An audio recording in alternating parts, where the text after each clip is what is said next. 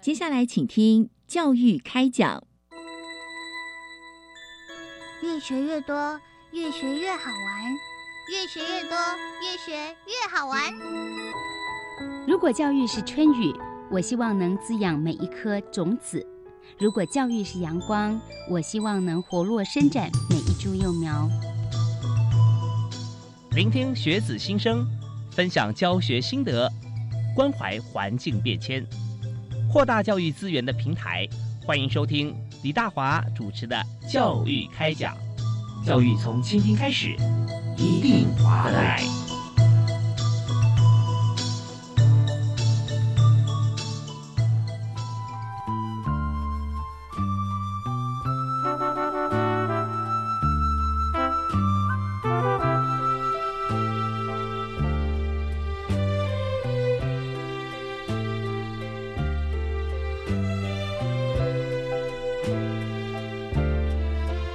亲爱的听众朋友，大家好！非常欢迎您锁定国立教育广播电台收听《教育开讲》，我是主持人李大华。那我们这个节目呢，是在每个礼拜一跟礼拜二晚上七点零五到八点准时为大家播出，所谈的都是重要的教育政策。但是呢，我们知道听起来好像政策哈硬邦邦，但是呢，我们深入浅出跟大家一起分享，里面每一句都是精华。特别我们邀请今天特别来宾哈，来谈的是教育部育才平台的运作以及产学人才培育推动分享。既然是分享，里面就有很多满满的案例啊！我们特别开心，邀请到国立台湾科技大学工程学院副院长和材料系教授王成浩王教授。哎，王老师好！哎，各位听众大家好，是主持人你好，非常开心啊！邀请到您，因为我还没有教介绍教授另外一个 title 啊，是教育部育才平台执行长和产业学院计划主持人，在这个工作上面啊，他执行了超过三年的时间哈，呃，非常的。这个对于每件事情啊，每个计划方面哈，相关的议题跟人都非常深入去了解考察，然后为我们做出这个平台的计划。所以在今天我们第一个部分哈，我们就首先先来谈这个主题分享的内容，就是台湾的技职教育啊，是所有教育体系里面最具特色的一环啊。怎么讲呢？就是因为技职体系我们做的真的很务实，就是学校跟业界啊完全做结合。不过，教授要做到这件事情真的很不容易啊！啊，是啊，没错，真的。所以这个三年多的努力哈，我们今天就完整呈现啊。想先谈一下，就是教育部啊，当初为什么要促进、要成立这个促进产学联结呃合作育才平台啊？当初原因是什么？当初呢，教育部是因为鉴于说这学校培育的人才哈，跟产业所需的人才有所落差哈，嗯，所以我们就鼓励他学校跟产业共同培育人才。做到这样子的情形情况下，就必须要善用所谓的呃技专校院的资源，也要能够厚植产业的竞争力哈。所以在一百七零七年的时候，就设计了所谓的促进产学联结合作育才平台哈。那串接技专校院、技术型高中与各群科中心呢，与产企业做连结哈，然后做所谓的育才的呃育才的合作哈。嗯，这个其实对我们现在技术教育来讲非常的重要哈。我觉得是这样子，因为。其实哦，大家有所知道所谓的少子化的问题哦。其实这个少子化问题在一百零九年的时候，统测报名人数是九万五千哦，可一百一十年就到今年为止哦，只剩下八万八。你看这一年只少了一万二了耶。然后你知道我们现在都说我们的护国神山这个台积电半导体产业哈，有一个大家可能比较这个不知道的问题，就是以半导体相关产业哈，呃，技高深哈。大概来报考的时候有三万多人是属于电子、电机、机械、化工领域的，嗯，可是真正进入科大端之后到毕业，嗯，会少掉大概快两万人，也就是一万多人才会留在这个领域，嗯，那其实这个问题是很大的，变成是说很多的学生，也许他们本来是这个科系毕业是。出身的，可是到了最后觉得可能有一些的原因，他们放弃了或离开了。那大家都知道，半年条件对我们台湾来讲非常的重要，还有其他的领域对我们很重要。嗯，所以我们就希望哈，能够设计一套制度，让学生呢在所在念书的时候就可以知道他未来的出路是什么，也让企业呢早点呢在技专校院呢框住他们所需要的人才。嗯，所以当初育才平台设立是有这样的目的在的。OK，所以呃，当然我们知道说，在育才平台哦，它之前还有个前身啊。大家如果熟悉我们节目的话啊，记忆应该可以可以理解到叫做区产中心啊，没错，区域产学合作中心。那那个时候呢，我我我还记得我们在节目里面谈到说，在台北呃有两所呃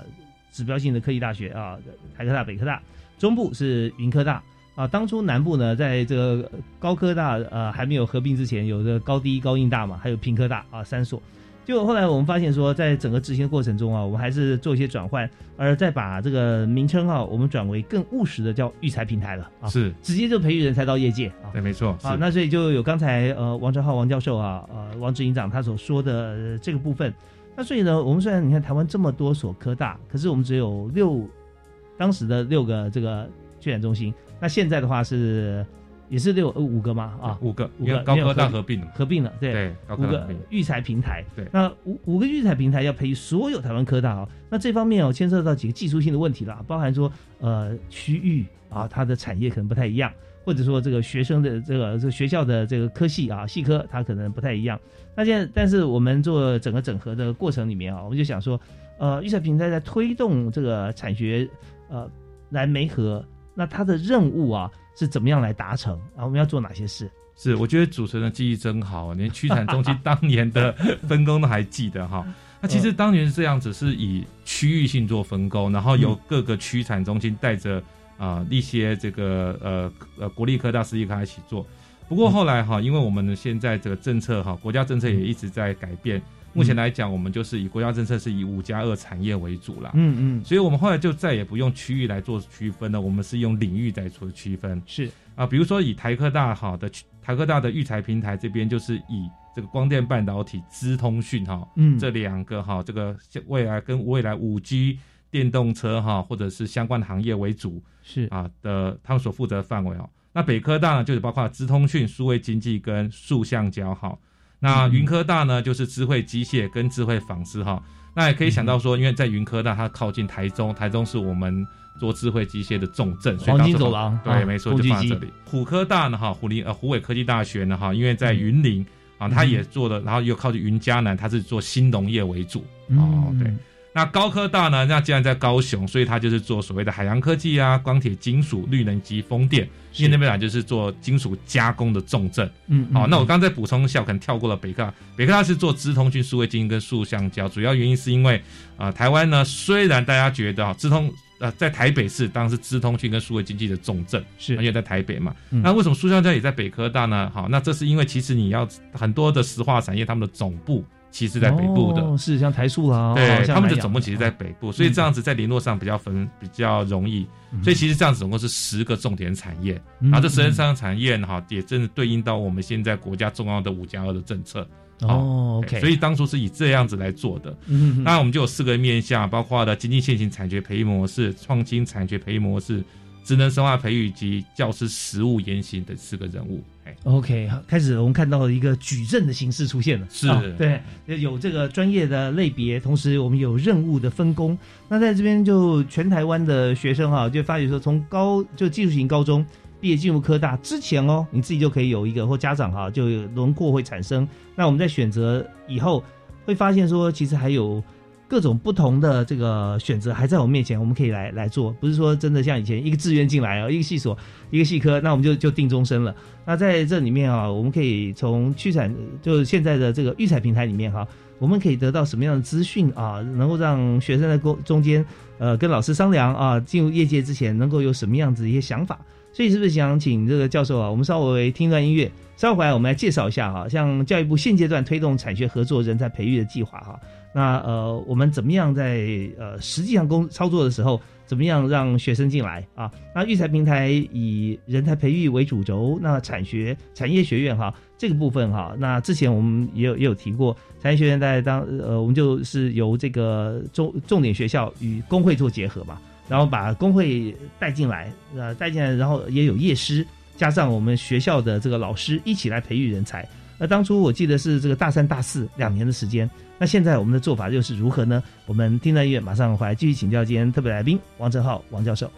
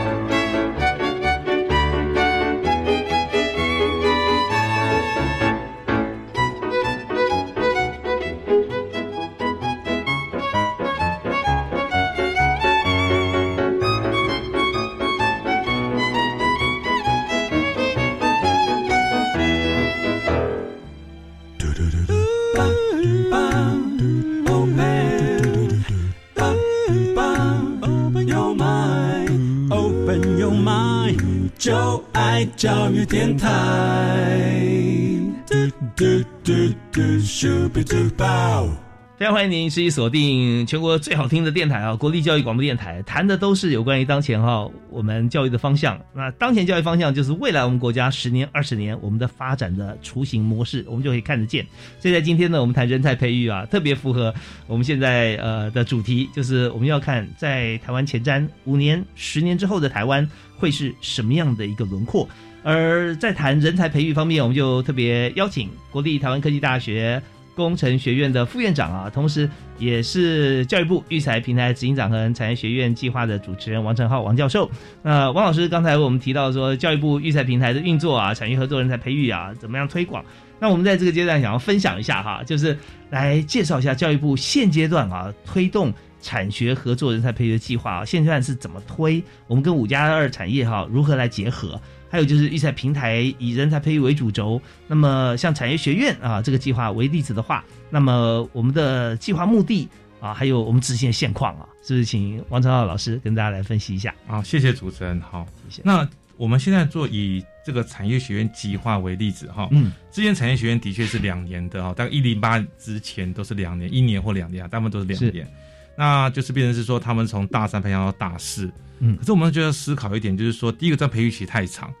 而台湾的企业都是说，哎，我明天就是需要人。对，那其实，所以我们后来就想说，我们应该要改变这样的方式，我们变成是说，我们就是培养所谓的应届毕业生。啊，不管他是大四的应届毕业生，或者硕士班二年级哈，或者是他可能要念三年三年级的应届毕业生为主。嗯哼，所以我们这样这样设计之后，我们就想说，那他真的要修以前那么多课吗？因为以前产业学院课很多，是基本上有点在开一个新系的感觉，新的一个 department。我们觉得不需要，那他一定要去实习实做吗？诶，其实想想，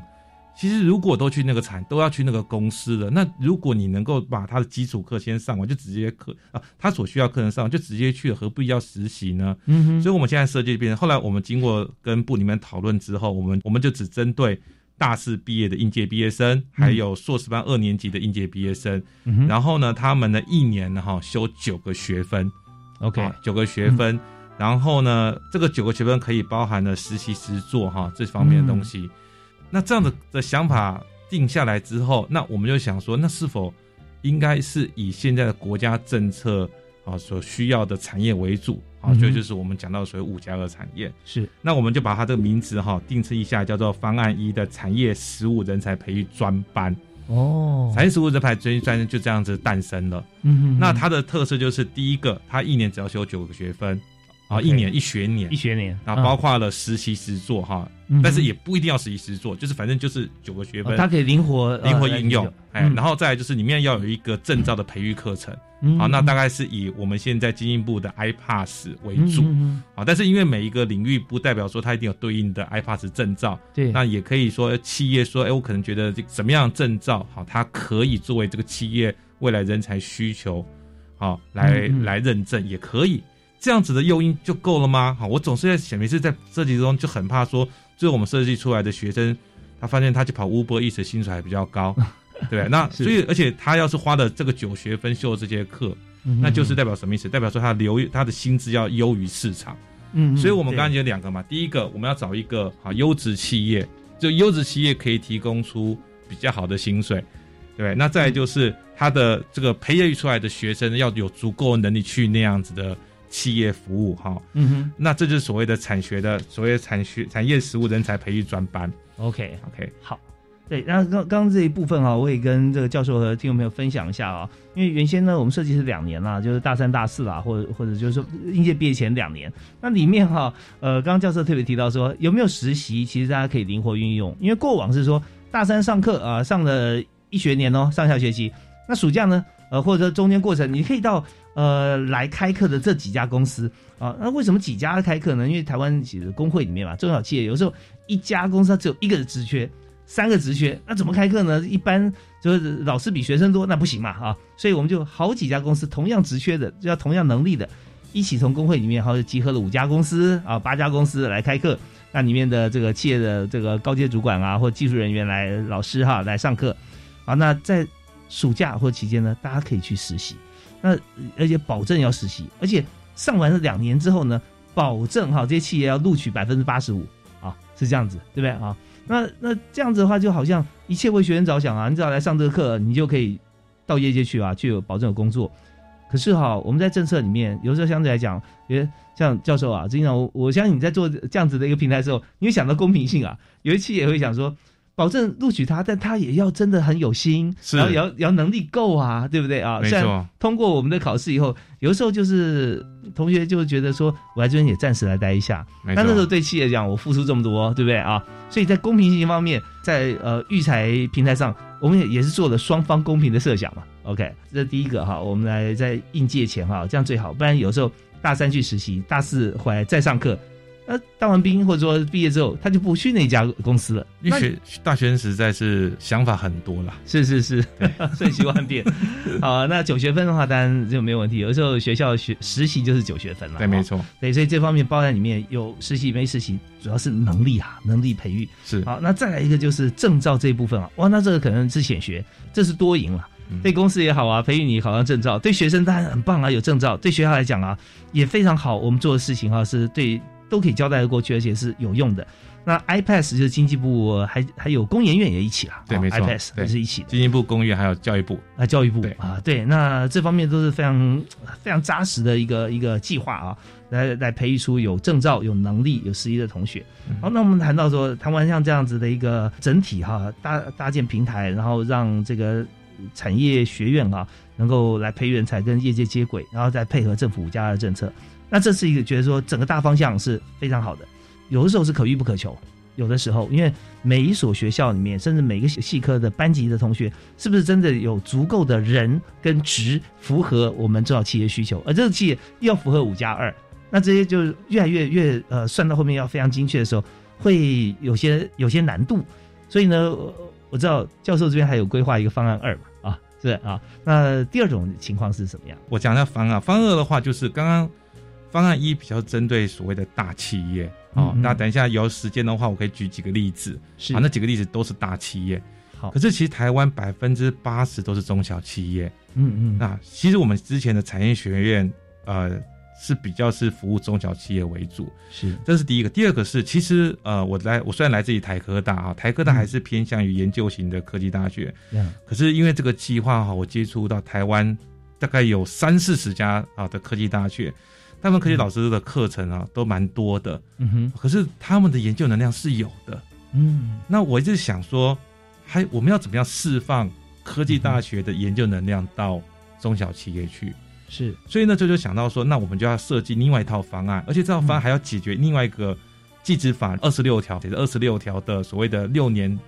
中要去业界做六个月的实务研习。哦，老师嘛哈，对对对，哦科大老师专属。嗯 OK，技职法第二十 第二十六条，呃而且今年的十一月十八号叫第一次结算的。是那我们还是要顾及到中小企业，中小企业才是台湾的主力啊。嗯好，虽然大家都说都只记得怎么台积电这样的公司，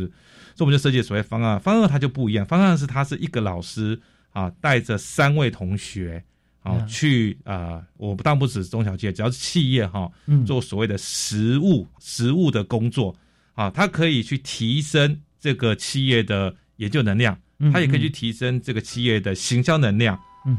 反正呢，企业呢有什么样的需求，好、来找老师合作。那这很像产学计划嘛，对不对？那产学计划的钱就是企业要提供金额给老师，对那老师才能根据这样去做事。可是我们不同哦，我们这是教育部呢，哈，会有一个上限三十万的金额可以申请。哦那所以教育部那然后老师呢就跟哈看企业和教育部呢提计划，申请这个笔经费。嗯哼那就可以来做这个我们称为叫做方案二的精进师生实务职能方案。是那这个方案其实从第一年哈，大概有一百一百零九年是第一次实行，所以有一百六十件啊正在执行中。嗯那今年呢，一百一十年哈刚通过的有一百八十件做的来这件事情。我可以看到明年哈应该会更多，因为其实它对于科技大学老师来讲非常有非常非常大的帮助。OK，好，那我我有两个问题啊。第一个问题就是说，他申请的截止时间有没有每年固定只有一次？呃，每年就是哈，大概如果听众有关心这个话，他是每年大概三月会开所谓计划说明会，嗯，然后大概依照年度的不同，不过大概在五月底啊，或是六月初的时候会计划截止日。是啊，每年的日期不一样，不过就是三月、六月。嗯那因为它的执行日就是八月一号开始，OK，所以就是老师提出来，老师提出来，了解。但老师提出来，你说我让业界可不可以提呢？因为老师提一定要有对应的啊当然有对应的企业，所以要彼此要沟通好啊。对，然后整个整个这个工作的流程模式啊定下来啊，时间。我我再补充一点，因为其实很多以前哈，如果说老师没有申请所谓科技部计划，嗯啊，常常都需要什么 SCI 期刊论文啦、是来做结案报告。嗯我们这个不用，好，我们要的是所谓的成果报告。成果报告部分，我去看去年的老师的成果报告，大部分都是商品化。嗯啊，商品化可能它就是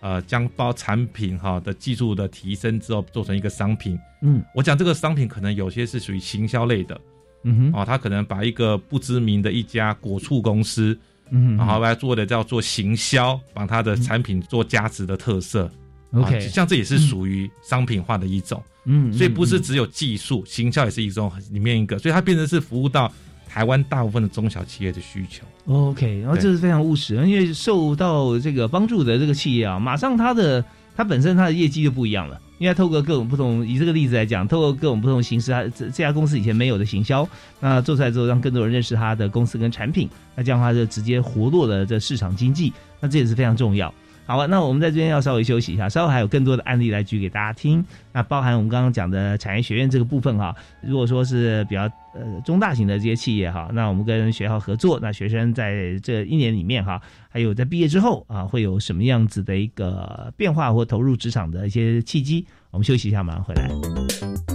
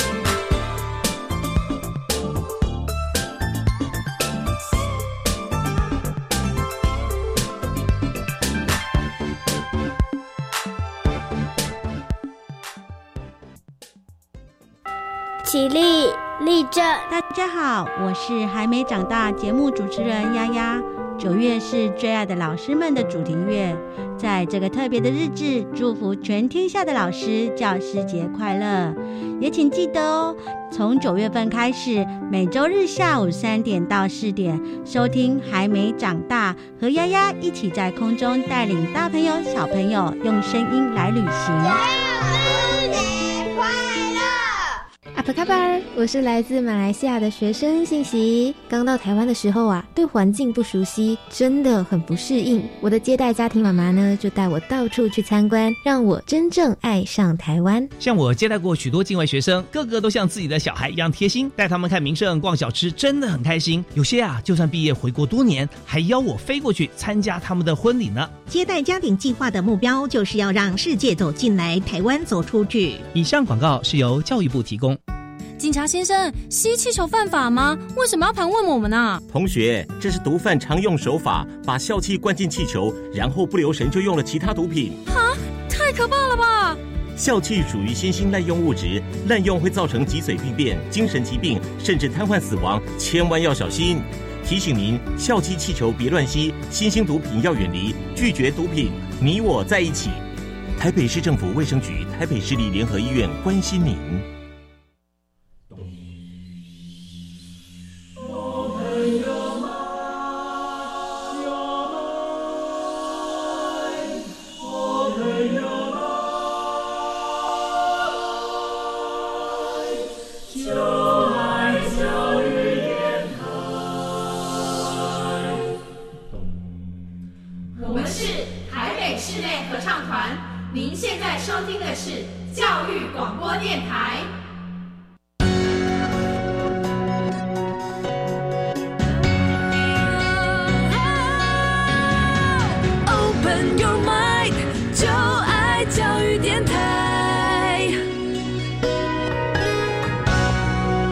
收听的节目是在每个星期一跟星期二晚上七点零五到八点这个时间为您播出的教育开讲。那今天大华为您邀请的来宾所谈的主题啊，是教育部技师司，其实一直是为了在这个技专校院里头啊，我们学同学在学习的过程当中，以及毕业之后，能够真正把所学用在这个市场上面啊，也就是说能够投投靠这个公司工作的时候啊，这能够贡献自己所学。那所学呢，不只是在学校里面学，如果在学期间就可以跟业界接轨的话，那是更好的事情啊，因为这就是无缝接轨的概念。所以，我们今天就特别来谈教育部育才平台怎么样运作，以及产学人才培育推动的情况和分享。在这里，我们就特别邀请到教育部育才平台执行长和产业学院计划主持人，同时也是国立台湾科技大学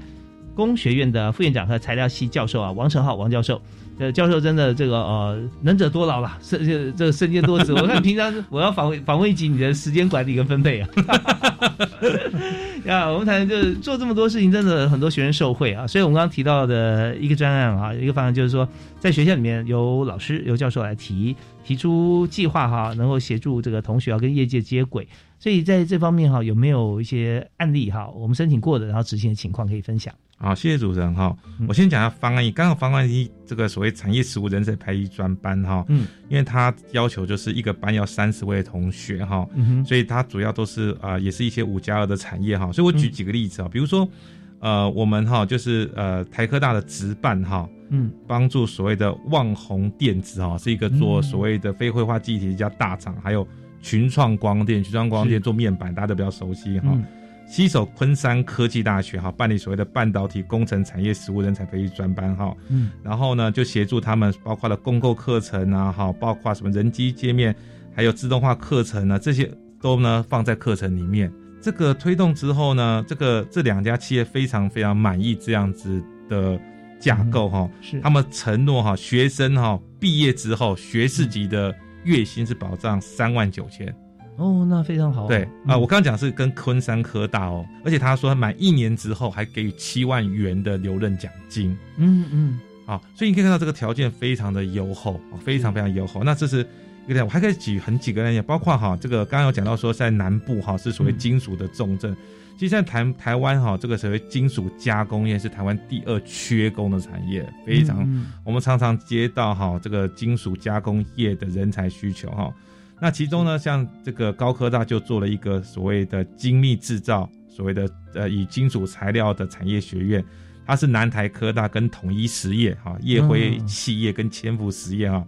然后呢做所谓的精密的铸造跟金属材料的加工哈、嗯嗯然后呢，同样像那个这个呃北城科大和世纪钢中华机械中国烫针呢，他们做什么呢？他们做风电机座的焊接人才。哦，因为我们说哦五加二中有一个很重要，就是做所谓的绿能风电嘛。是离岸风电或者岸边风电啊。对，那其实这些相关产业，像刚刚讲到这个离岸，可以再讲下离岸风电哈，这个例子都很特殊，嗯因为离岸风电其实是我们现在台湾，如果我们要面临下一代缺电的时候哈，我们就要插更多的风电啊。嗯可是其实离岸风电的难度非常的高，好、啊装置非常的困难，是所以呢，像后来呢，就是呃有几家企业哈，包括的所谓的。全日仪啊、环球测量啊，嗯哼。和高科大，他们就做了一个所谓离岸风电的测量工程产业学院专班哈。嗯，然后呢，包括了风场的测绘与建制的人才呢，他们的薪资就是号称年薪一定达到百万以上。嗯，对。OK，这些企业，我刚刚讲这些企业都是属于知名的企业，是，而且他们愿意提出的薪资呢，都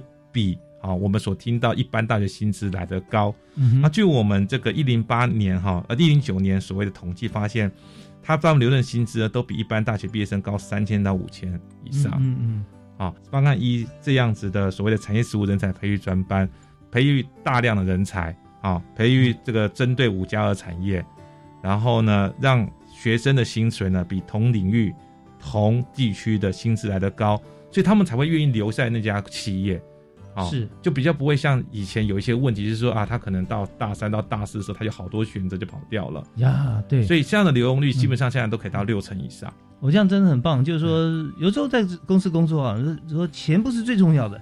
但是它还是非常重要哈，就薪资，没错，啊。薪资还是最重要的，还是最最最重要。那如果说这个薪资呢，它又可以让你觉得工作的时候有成就感，哇，那你这就没有再多其他的想法了，因为在学期间你就已经去学习过了，然后直接上工，你第一天就有即战力，那也会受一定是受到大家的这个喜爱嘛，或者表扬，就觉得说我这边工作你看又开心，呃，然后这个人相处又好，然后薪资也不错。那这这就是我们希望啊，能够让年轻人他看到未来啊这件事情我们能够做的。那我刚才我们听到的这段谈话是王成浩老师哈、是国立台湾科技大学啊台科大工学院的副院长，同时材料系的教授啊，在呃他在呃担任这个执行长的时候啊，就教育部育才平台执行长啊，产业学院的计划主持人所做的一些呃这么多的一些业界跟学界合作的案例，我来这边简短谈一下。刚才第一个有提到说三万九千块这个薪资啊，嗯。那时候讲昆山科大嘛，对。对不对？昆山科大跟这个旺呃宏旺宏哈。对，他们所做。那就是说为什么这个薪资啊，就是啊很不错，因为跟大家讲几个数字哈，台湾的大学毕业生毕业之后第一年，他心中期盼的薪资，在去年我们做的调查哈，大概就是三万二左右啊，有些人高一点，有些人低一点，但实际上业界可以给予的薪资呢，常年以来和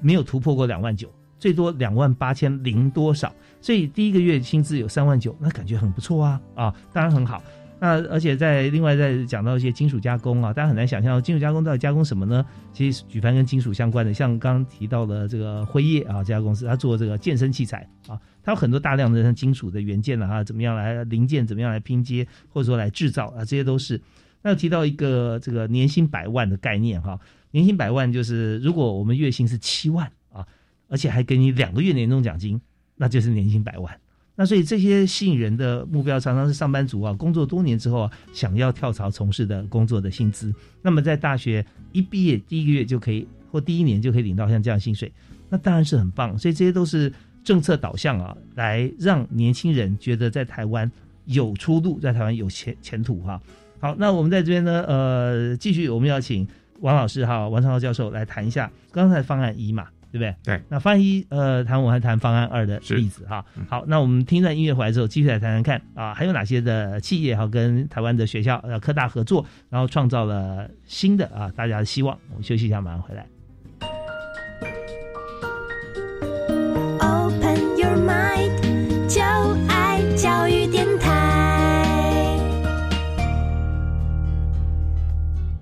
今天在教育开讲节目里面，我们和大家一起来畅谈，就是在科大啊，在台湾所有的技职体系里面的科技大学。那么教育部有一个育才平台啊，在育才平台上面，我们结合业界，同时呢，在产学人才培育方面呢，有许多的这个案例哈，可以来跟大家分享。那不只是说在台湾的高端产业跟这个呃指标性的科大，有很多的台湾的中小企业哈，那当然也包含了这个中高端的产业跟一般的私立科大哈，或者说指标性的呃各个不同的专长啊。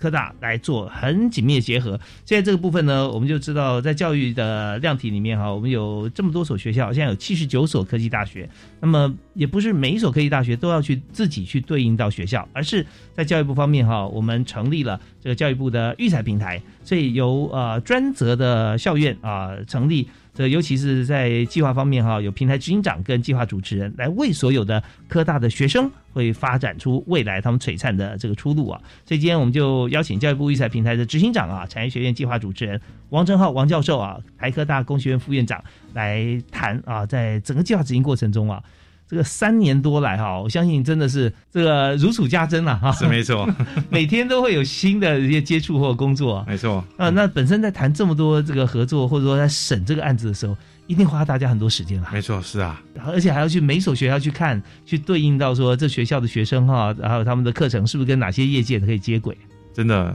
这个这三年来真的是哈，基本上。刚刚有主持人提到嘛，现在七十二、七十二、七十九家的科技大学中，我大概有去过拜访过三四十家，哇，这是一半以上了，一半以上了，嘿，所以真的是比较了解现在科技大学他们需要什么，是。对，所以才会设计这些的方式，希望科技各个科技大学可以发展他们的特色，然后老师呢。也可以将自己所学呢用在产学合作，嗯哼，啊，贡献于这个我们国家这边。哎，我当初在人力行的时候的二零一三年那个时候啊，我们常常谈的是哦，怎么样缩短学用落差啊，如何能够让产学接轨。所以现在我们发现说。这已经做的非常的呃到位，就是说学校学生根本还没有毕业，他就已经在业界方面哈找到这未来的老板啊，就是他现在课堂的老师啊，所以这部分真的我觉得这种革命情感哈也是不一样。所以我们现在谈一下，刚刚提到一个三万九这个薪资的数字啊，那是呃昆山科大他现在产业学院来合作的一个一个标准，再跟他谈谈一个数字，就是薪资中位数。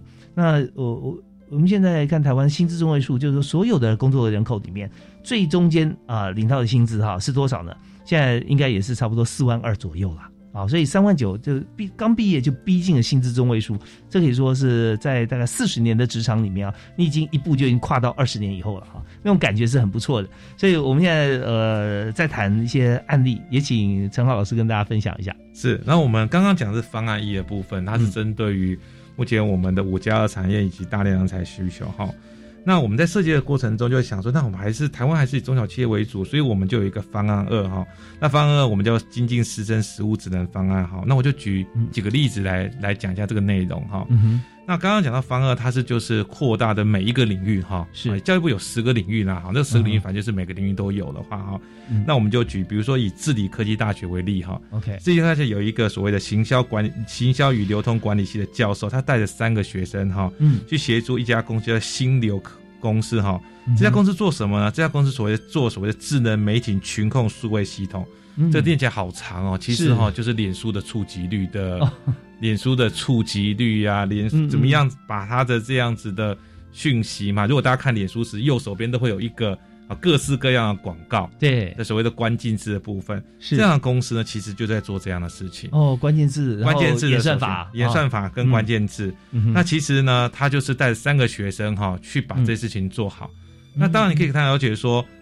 对于老师，这可能是一个新的。不一定是个新的技术，但是对学生来讲，它就是个新的技术。是，所以他，所以呢，这个三这位呃老师呢，带着三个学生呢去做了这样事情呢，然后呢，啊，提升这个学校，提升这一个公司在关键字的搜寻上更精确、更准确，啊，运用所谓的大家所说的人工智慧。是，所以看学生在毕业之前呢，他就可以学到这样的技术、这样技巧，而老师呢又有实物的经验，嗯啊，又可以回馈到他之后在上课上面的所谓的内容。那另外还有刚刚讲这个，还有个比如说哈，现在大家所谓的智慧农业，智慧农业哈，是，所以我们就以一个叫做江南药理大学为例子哦，他们学校的资讯系教授带三个学生哈，跟这个宏泰资讯科技哈，研发一种叫智慧微温室农作物栽培的系统，让这个农家可以随时监控所谓的呃作物的生长情形哈。大家可能了解为什么要做农所谓的智慧农业哈，其实现在台湾的农村的工作人口是凋零的，嗯，好。这个是一个很大的危机哈，去农村都是老人家，那怎么办呢？我们那老人家不一定会用智慧相关的内容，嗯哼，哦，他还是用最传统的方法。是那就是老师就带着学生去说，哎，那我们来协助你们把智慧农业这块建立起来。嗯嗯，然后就那当然透过一样的的的方式呢，哈，公司就带着学生啊，带公司跟老师就一起去协助这些农家，嗯哼哼，然后呢，增加他们就是在温室里面增加所谓农作物的产量。哦对然后呢，农家也可以比较能够接受这样的方式。呀。好，你可以看到，就新的科技，好，老师会的新的科技，结合在地的一些所需要的事情。好像因为江南药里面，他其实去，我记得没有错，他是去加一个农一个地方，嗯嗯嗯。好，然后去对去学深的农民啊。对，把啊农民的技术能力的提升。OK，然后再讲一个就是哈，那刚刚讲这些都是，哎，那有没有什么食品相关的？有哈？嗯。比如说红光科大哈有一位食科系的教授呢，他做什么事情呢？他以哈，如果大家去南投的时候，会有一家很有名的巧克力叫十八度 C 哦，对对对，不是八十五度 C，是 十八度 C 哈。有没有？就是那家巧克力店，我永远记得它里它里面维持十八度 C，说这巧克力最好吃就是十八度 C。嗯嗯，他就是以他就是执行这样的计划呢，哈，他那他去那边做什么呢？啊，他就带着学生哈去呢精进哈这个十八度 C 巧克力工法呢哈，在所谓的不管是面包的制作、巧克力的制作哈，甚至到行销的部分呢，嗯。都是精进整个这样子一个很有名的当地属于网红等级的企业呢，嗯希望能够变成所谓的全国性的知名度。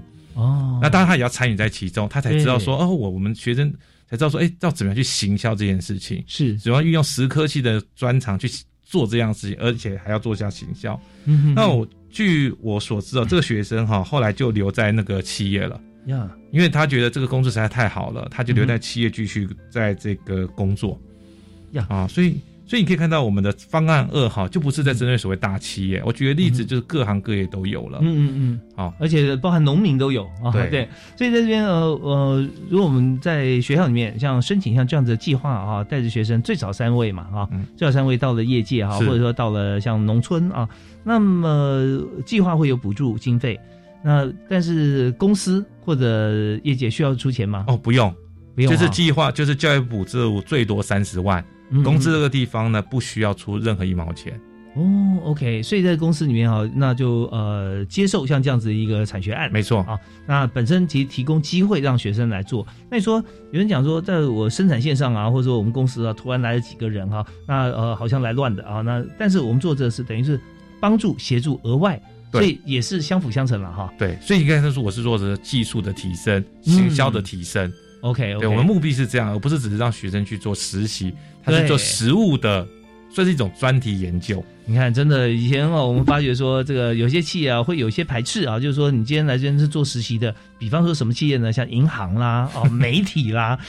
觉 得你看你来这边不但不能帮我忙，我还要花人教你，结果怎么样？你还要有攻读的津贴啊，我还要出钱。那很多企业也许大家就不太想接受像这样攻读。那但是呢，我们现在是不一样啊！现在从学校老师带着学生，用手心向下的心态啊，来帮助这个业界过程中啊，有很多的学习。那我倒想请教一下，就是说，呃，比方举例啊，刚才有谈到这个脸书啊，嗯我们怎么样来操作衍生法啦，哈，SEO 啊，关键字。那这样的话是这家公司本来可能做的没有这么样的精熟，对但老师带同学来啊，不但有 know how，还有人力哈，可以来来经营。那这个方法是老师本身要会嘛？对，不老师一定要会，嗯，老师会嘛，所以企业才会相信他真的能够来做技术提升。哦，哎，因为刚刚主持人讲，对，那个以前哈很多企业很讨厌这个来实习的是派来乱的，嗯哼哼那这样不一样嘛，老师一定是以老师为主体，是。学生只是来做所谓的实物的专题，嗯嗯。啊，一起来帮助企业做提升。嗯哼，啊，不是以实习的心态，实习心态跟实务专题心态，我想是两个完全不同的心态才对。OK，好，那在经费补助的部分呢，我们就制定整个计划，没错在里面所有的开销啊，各方面，我们就可以透过这个经费啊来进行。是那至于学生的话，来看待这个工作，呃，或者这样子的一个学习成长，他是要看到他学到，呃，还有他时间花的时间是在学校课堂的时间呢，还是额外的？哦，额外的时间，额外时间，额外时间，哎、嗯就是在课堂以外的时间来做这样的事情，所以它比较像是实物专题。OK，对，好，那在工在这这段实物来操作的时候，它有算学分呢，还是有有有它的，比方说嗯有津贴啊？OK，实物专题本身就有学分，嗯，嗯哦，就是嗯看每个学校规定不一样。是啊，有些学校可能就是实物专题一年是九个学分，嗯嗯好、这要看你每个学校。那有没有今天呢？当然，在这样计划之中，哈，这个老师的啊、学生的确可以在里面有一些人事费的支出了。OK，、嗯嗯当然呃有一些行政上的人事费支出，这边啊老师可以透过计划啊补助给学生。嗯嗯，OK，就是说这些都是灵活的，对但是就是大家看这件事情的心态，并不是一个说我花时间来赚钱哈，我来换来来打工的这种感觉，不是，我们是学习，是只要有学分给你的话，你发觉说你不用额外交学费就不错了啊。没错 没错是对，其实这学习本来就是如此了哈。好，那至于说呃做出来的成果。它是不是说到时候看有没有成果？是一定要有成果，因为我们要结案呐、没错，啊因为要是对，因为结案是主，我刚才讲过，大部分的结案都是以商品化做结案。嗯嗯，哦，因为而且你刚刚提到，以前很实习的心态有点是，老师把他送去实习之后，就大部分就已经，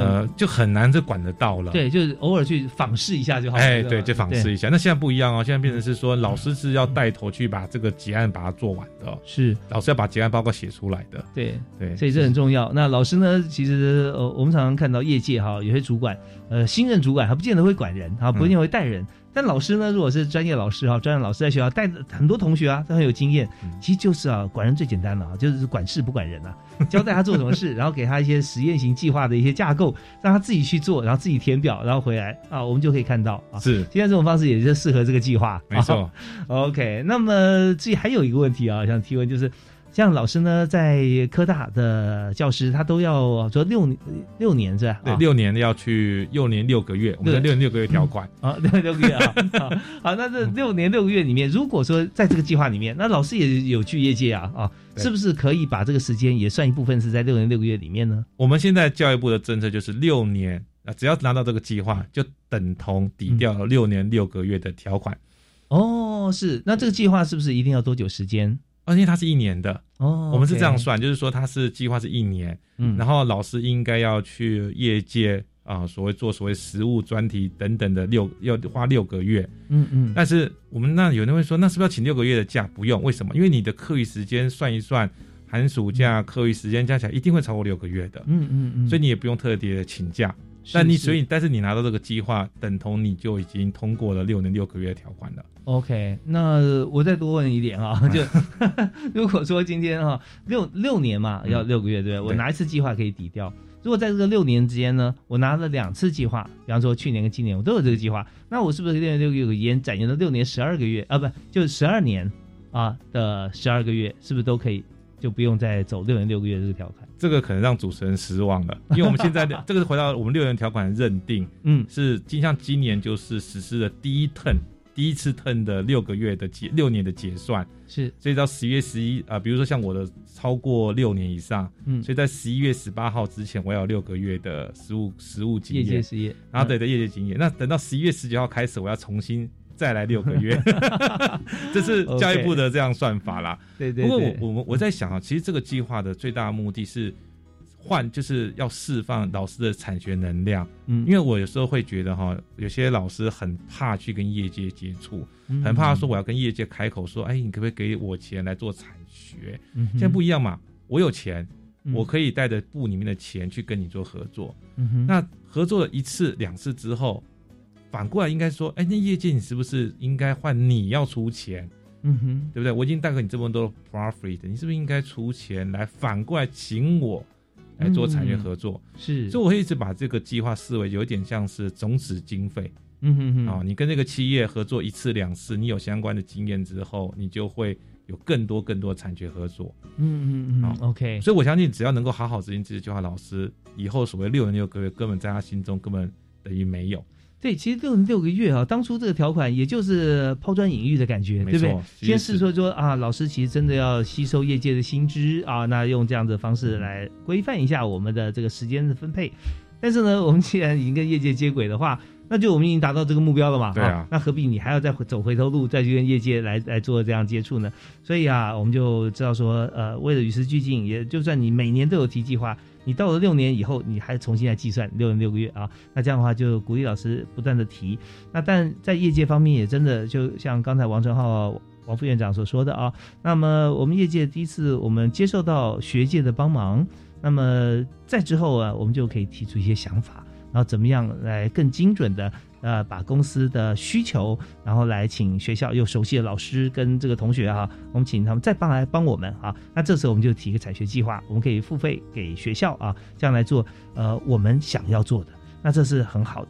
而在这边呃，我们是不是也可以呼吁啊，这所有的业界，在第一波你们如果大家想要呃有些学界的师资跟同学来帮忙的话，我们也可以主动跟老师联络嘛。所以先成先先组成我们这次的这个产学计划啊，等等于说第一步我们先搭起来啊，然后如果做的大家觉得说彼此配合的非常得心应手，有更多的想法，我们就再成立第二来来进阶到产学计划。是没错，对，那这真的台湾整个学学界跟业界啊，就彼此交融啊，完全活络起来。是没错，是 OK。好，那我们在这边再稍微休息一下，稍后我们来谈谈看，在台湾目前我们是这样做，但是我们知道地球现在全球化是是已经不可逆，而且地球不断往前滚动。我们来看看全球现在面对的趋势哈，以及在台湾的育才平台啊，我们可以怎么样来互相来结合？我们休息一下，马上回来。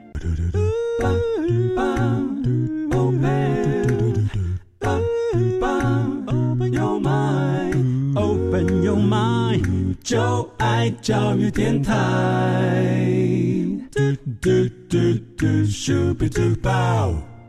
我们今天在节目里面哈，王长浩王教授提了满满的例子啊，采学的这个合作啊，育才平台。那我们在最后短短两分钟时间，我们想请教教授，就是在我们不断的社会在进步的过程中，那么呃，在推动技专校院与企业工会协会结合哈，来合作，那育才平台怎么样导入这些资源哈，来培育新的能量？那学生跟业界之间哈怎么结合？那学生对企业是不是有实质的帮助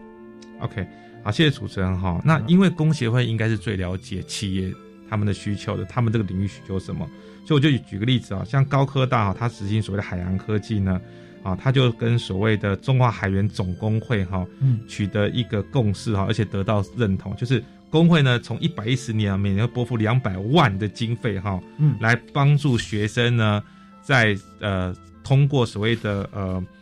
所谓的这个呃相关通过所谓的免费的托译课程哈，还有马林英语啊，马林英语是这个国际游人一定要考的证照哈，是。也会训练他们呢成为合格的哈海员啊，就是这个船员呐哈。那这样子你可以看到工会愿意做这样的事情，对于学生来讲是有很大很大的帮助的，因为他有提供经费，有提供奖学金，有提供课程，嗯，那这才是因为毕竟工协会是最了解他们需要什么的，对，